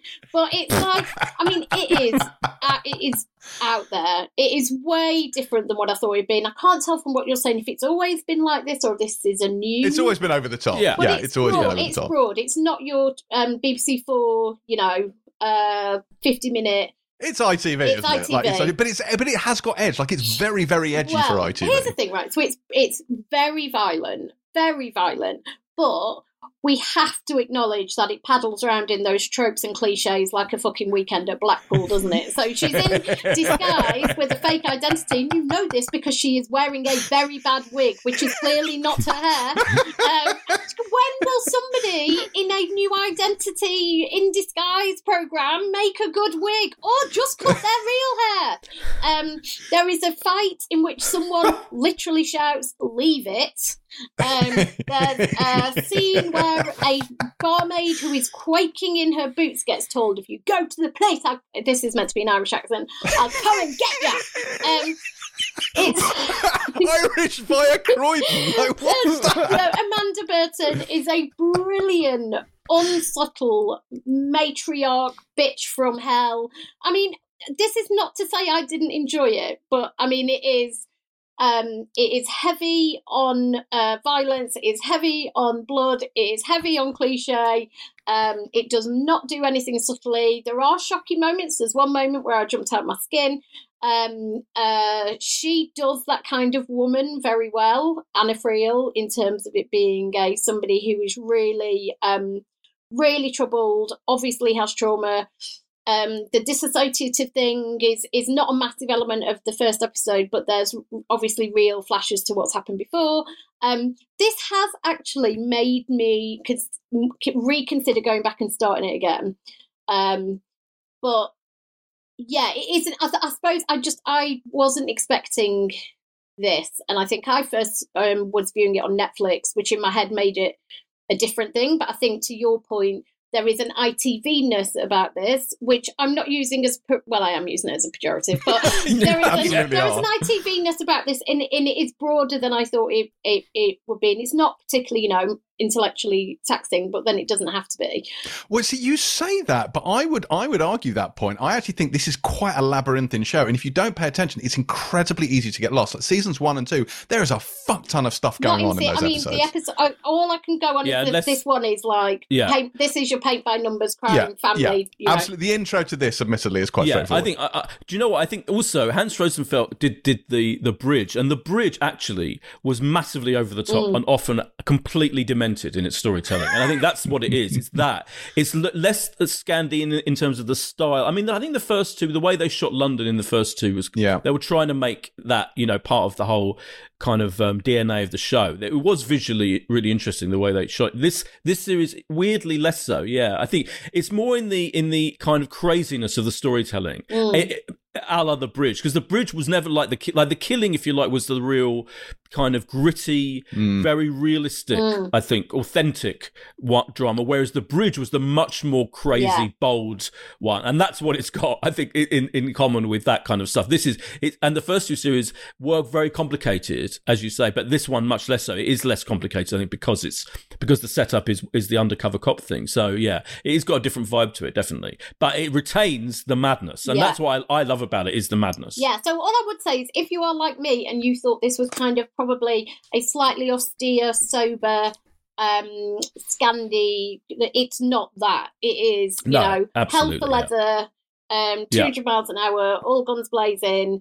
Um, which I'm not necessarily saying is a bad thing. It actually makes me reconsider Yeah, my in a good thought. way. Yeah. So, um, Yeah. so yeah. So I, I may go back and I won't. Let's be honest. Um, I was going to give it one then, but like, come on. You, you'll no, enjoy Come it. on. you don't go back enjoy and watch anything.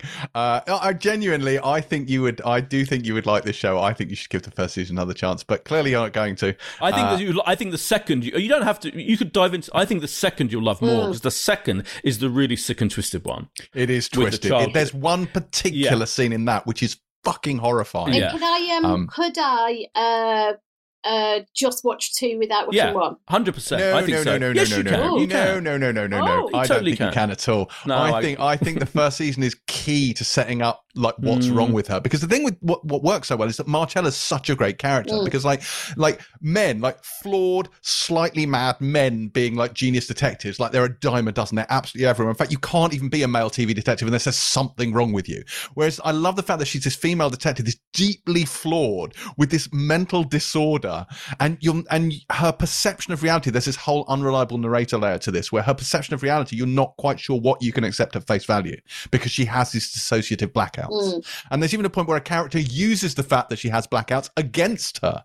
Um, it's yeah, it's it's it's great stuff. She's a great character. I love it. And of course, and it has Jamie Bamber, the CAG himself, in it uh, in the earlier seasons as well. So you know, anything with Battlestar Galactica DNA is instantly a classic. Keith Allen is in series two and is fantastic. I love his his his character in series two. Well, Marcella season three finally, finally turns up on ITV on Tuesday, the 26th of January at 9 p.m.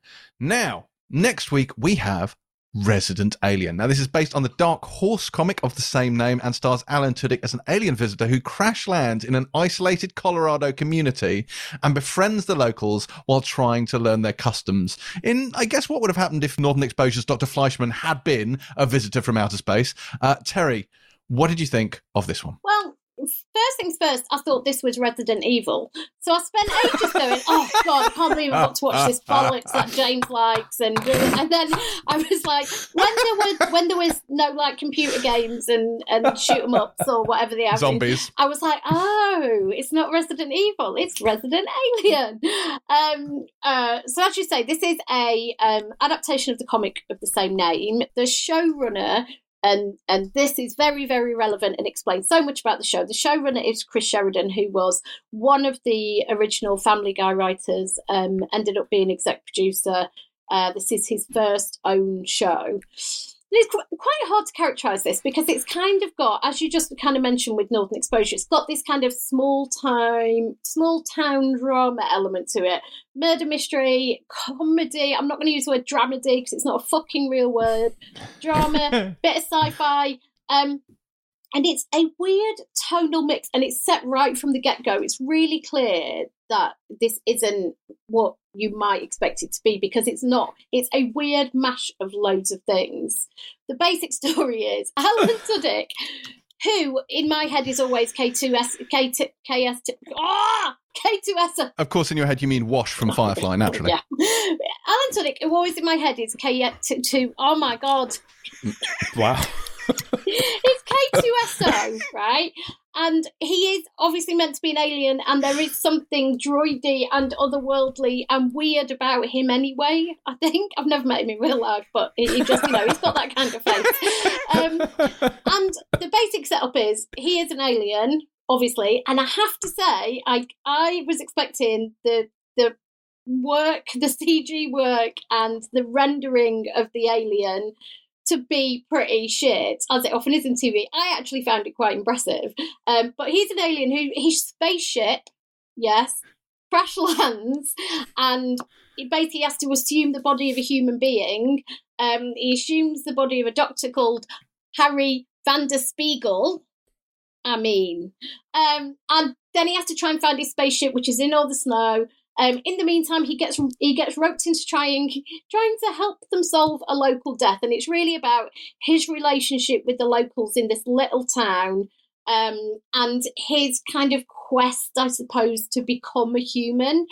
There's so it's there's loads of fish out of water stuff as you'd expect. There's a scene in a bar where he gets pissed for the first time there's an um, um the, the some of the detail is really fun. He learns to speak by watching Law and Order, um, which I greatly enjoyed. And then one of the first things he says is "chung chung," which I really um, appreciated.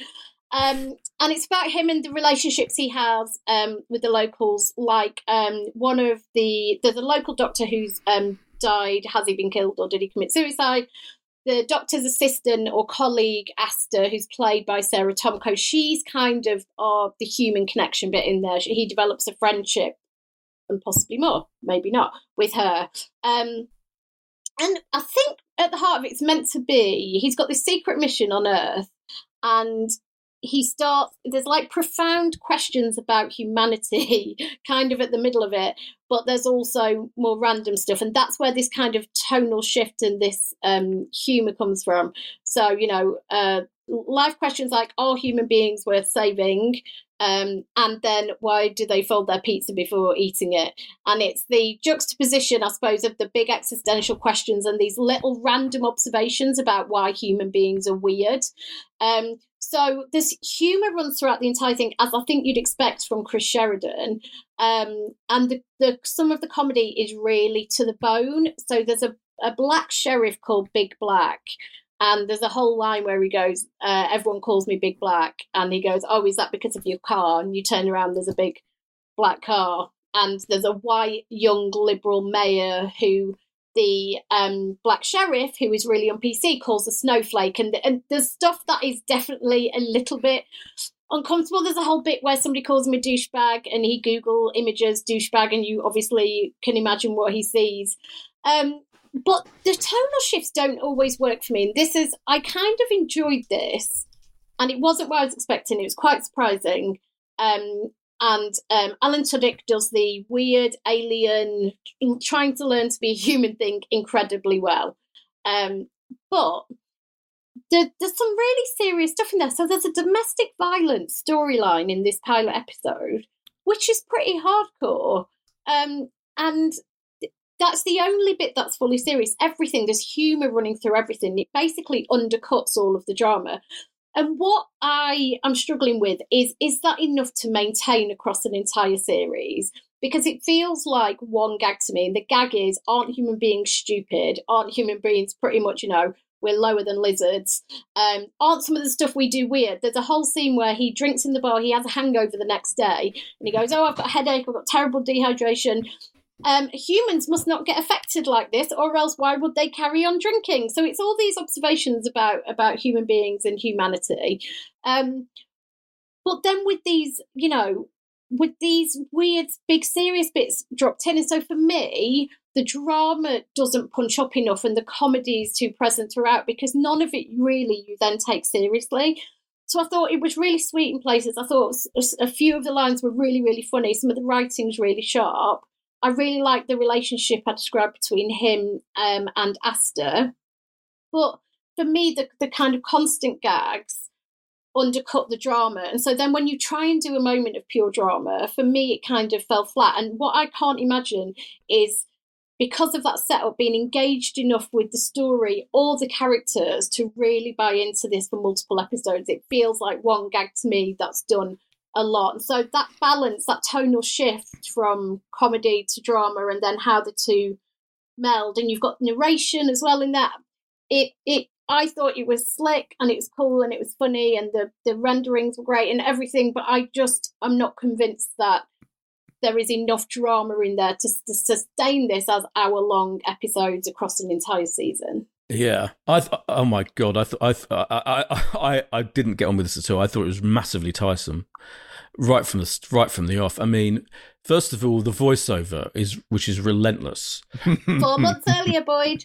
Oh, four months oh, earlier. Yes, it did that. I mean, of course, it did that. But then just the general, just the whole tone of it, I found it smug and trite and not funny. It didn't make uh, the only funny bit, as you say, is when he's learning English from watching Law and Order. That was the mm. one I think funny bit for me in the whole, you know, fifty minute show.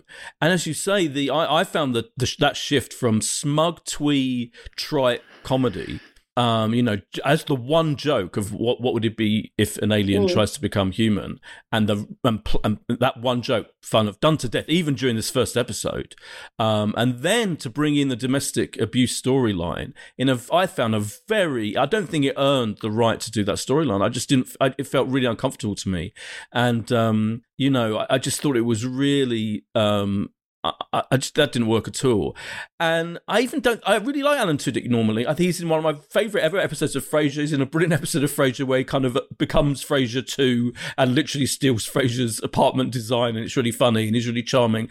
I found him really unlikable and annoying and irritating in this.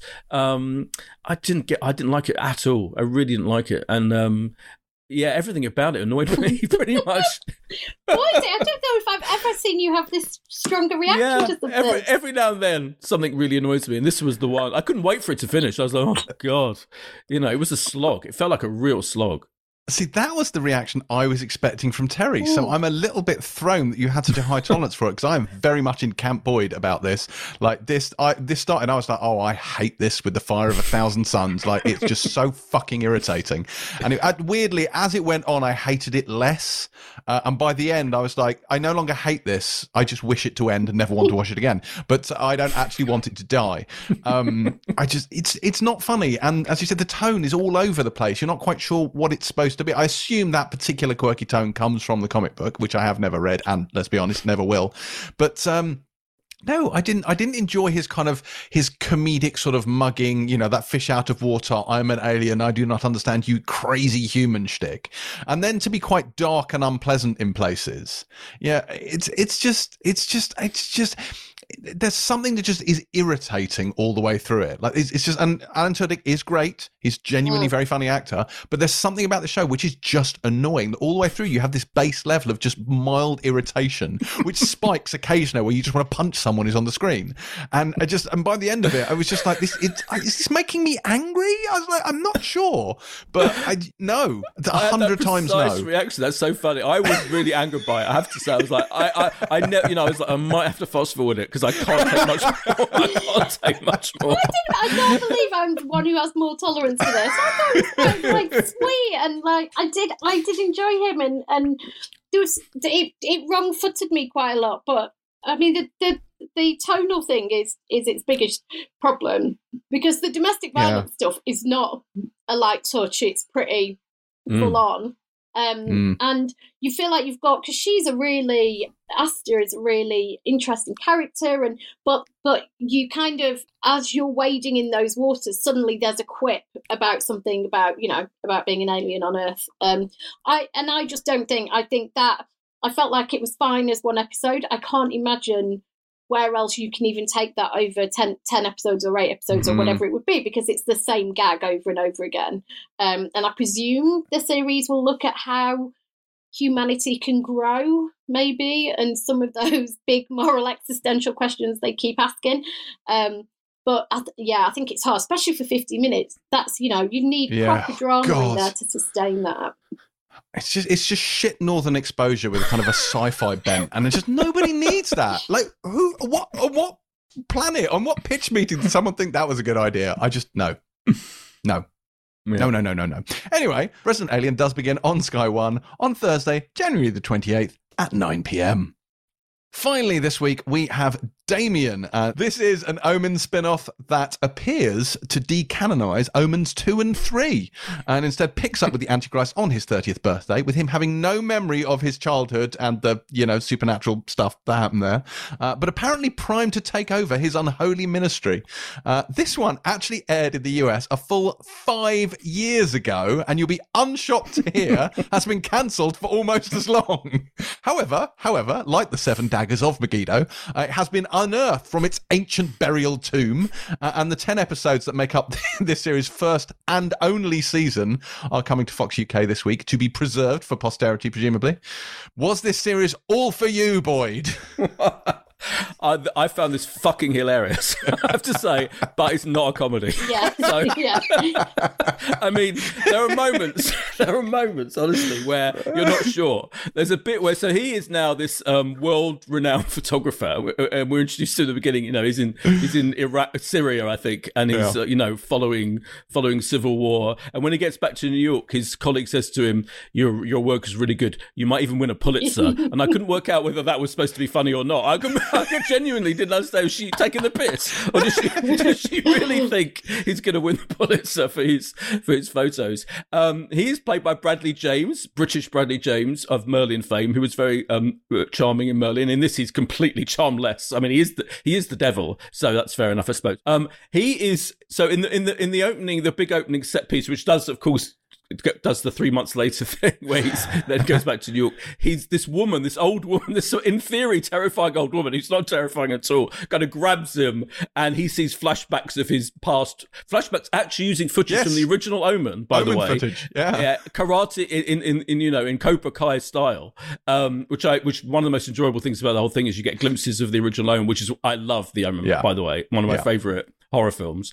Um, and uh, then there's a brilliant bit where you see this old woman in lots of different. I mean, I'm trying not to spoil it. It's the It- Bernie meme. It's yeah. the fucking Bernie It's meme. like she's a meme in all his photos, and it's hilarious. It's so funny. It's funnier than anything in Resident Alien by a, a long way. Yeah. Um, and then he, he kind of he, he's basically slowly finds out that he is Damien from the Omen with six six six on his head, and so it all plays out. And and the, to give credit, I was worried at one point after about twenty minutes of this shit. I mean, it is it is absolutely terrible.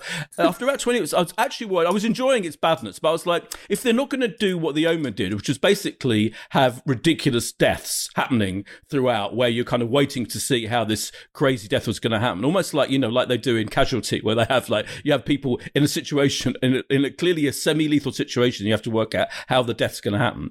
Then I won't enjoy it. But they did. Then they, they start dropping in these these deaths at the hands of, um, you know, Damien without him even realizing what he's doing. There's like there's like horrific dogs that aren't that horrific from like they've used the dogs in the original Omen, but the way they're directed in this in this episode, they weren't scary at all. Then there's a really ridiculous um, death that I, that I definitely won't spoil that I thought was boldly surprising. But it is absolutely terrible and laughably bad. And Barbara Hershey pops up in the middle of it, just standing there in this posh, I think, private members club. I don't really understand what it was, where he goes to find out some information, and she's like, just happens to be there waiting, and she kind of implies she's been overseeing him for his entire life, and she's brilliantly over the top. Like Barbara Hershey is like a legend. She's brilliant in Woody Allen films going back years, and she goes completely crazy and over the top, quite rightly.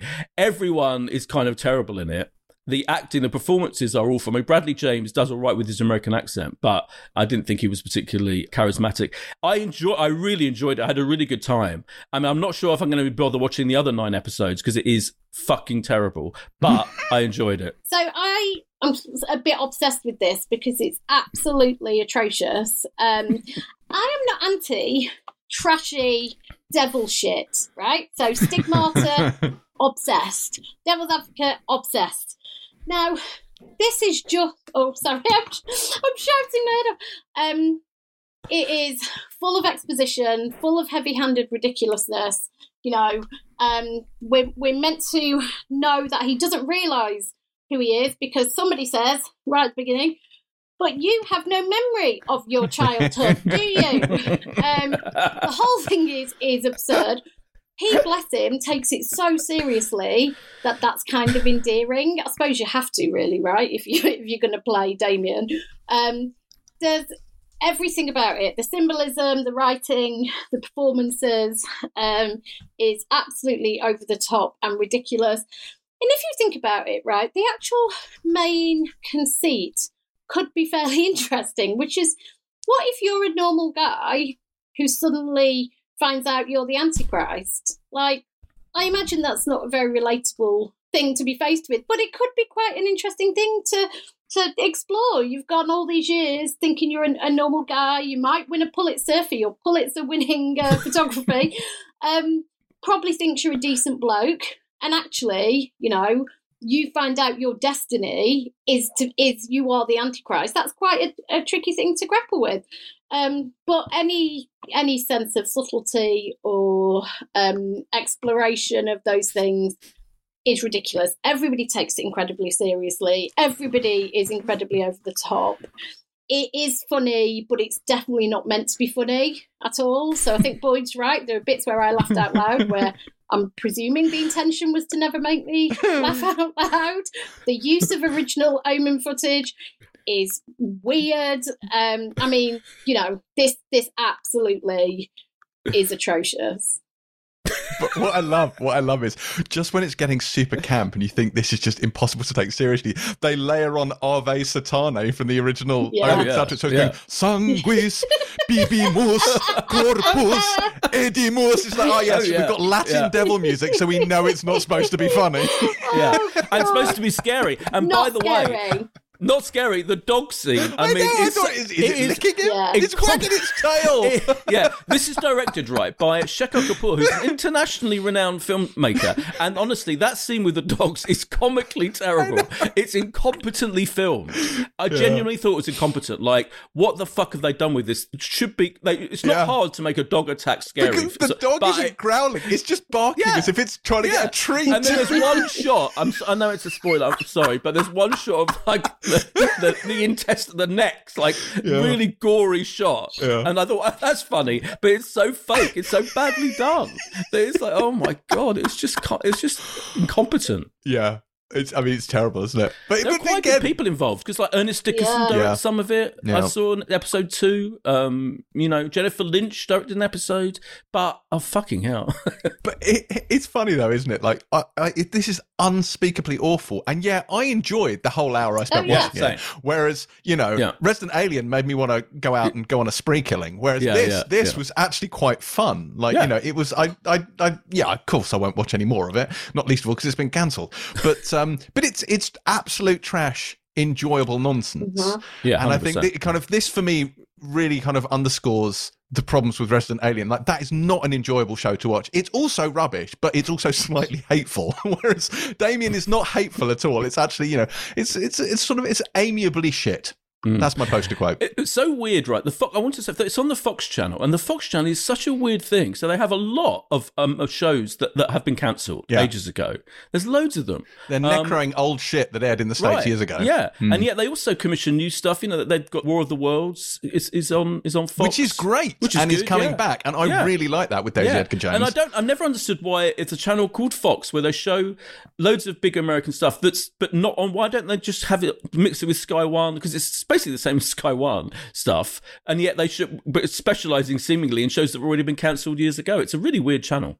Anyway. What, but also, what's the future of Fox UK Well, with yeah, with Star indeed. now coming here? Like, it's because it seems to be Yeah. that that's where they offload a lot of the stuff that ends up. What is Yeah. it? Stuff from FX and and presumably ends up Exactly, on Hulu as well in the states. But Well, all the good stuff ends up on other channels. To be, to, I have to say, like the good, the good acquisitions. Um, yeah, you know, Fox yeah. UK is where all the stuff that the other I channels mean, didn't work in. It really is. It's so weird. Yeah. Mm. Well, Damien, the Antichrist, uh, arrives on Fox UK on Thursday, January 28th at 9 p.m. at exactly the same time as Resident Alien. Uh, and I think you can tell which one of those you should be watching. And the answer is neither. So, what else is out this week, Boyd? Um, Snowpiercer, we've already mentioned, is coming back. That's actually arriving on Tuesday, Yeah. January 26th on Netflix. I'm excited to get back on that particular train. Dead Pixels is back on E E4. Yeah, uh, which I really like actually. That's the with Charlotte Ritchie, one uh, Hmm. a, a podcast favorite. Charlotte Ritchie, who's brilliant in everything she does, and she's brilliant in in. Um, it's a really it's a funny show, Dead Pixels. I don't know why it's on E4 and not Channel Four. Um, it's weird. It's it's a it's an ensemble thing about you know people nerdy people playing. What's it called? There's a phrase for the games. They cup of the, the It's online. an MMO game, isn't it? Yeah. Yeah. We liked It it, reminds me of The we? Guild. We liked it. Yeah, really yeah, we did it. enjoy Yeah. it. Even though Terry, you clearly you were like, "This is not your world. No, world." but I enjoyed it. Yeah, yeah, yeah. It's it's kind of observed in, in a very it's a kind of very fond about that world and about the nerdiness of it, and I really like the tone of it. I watched the first episode of the new series; it's really good. Um, so we've got yeah, we've got that uh, really good Te- Dead Pixels. Uh, we've got the Euphoria, the second of the Euphoria, which we didn't like. The I uh, did. You didn't. Oh yeah, you did. Uh, Terry and I were right, and we didn't like um, Right. the the the, uh, the special that went out before Christmas. This is the second part of that special. Um, Hunter Schafer um, has co-written it um, with the Euphoria guy. What's the Euphoria guy called? Um, that guy.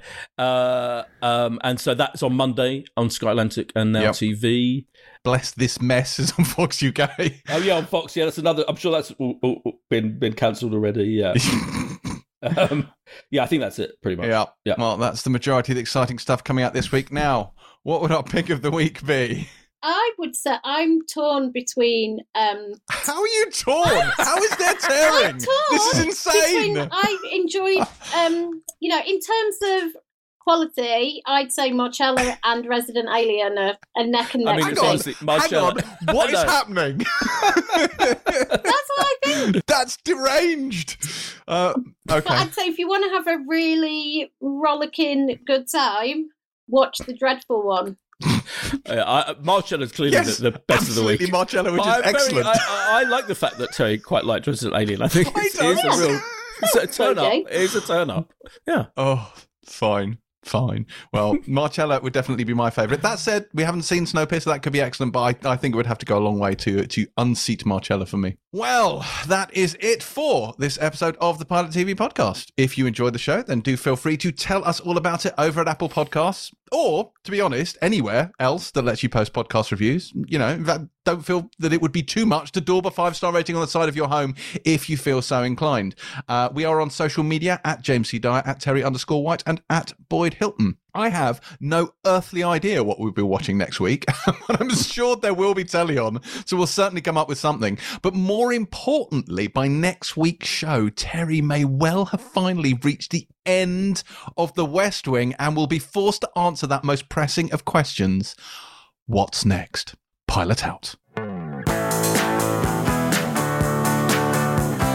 I will give you, I will give you, I, I, I will give you this one.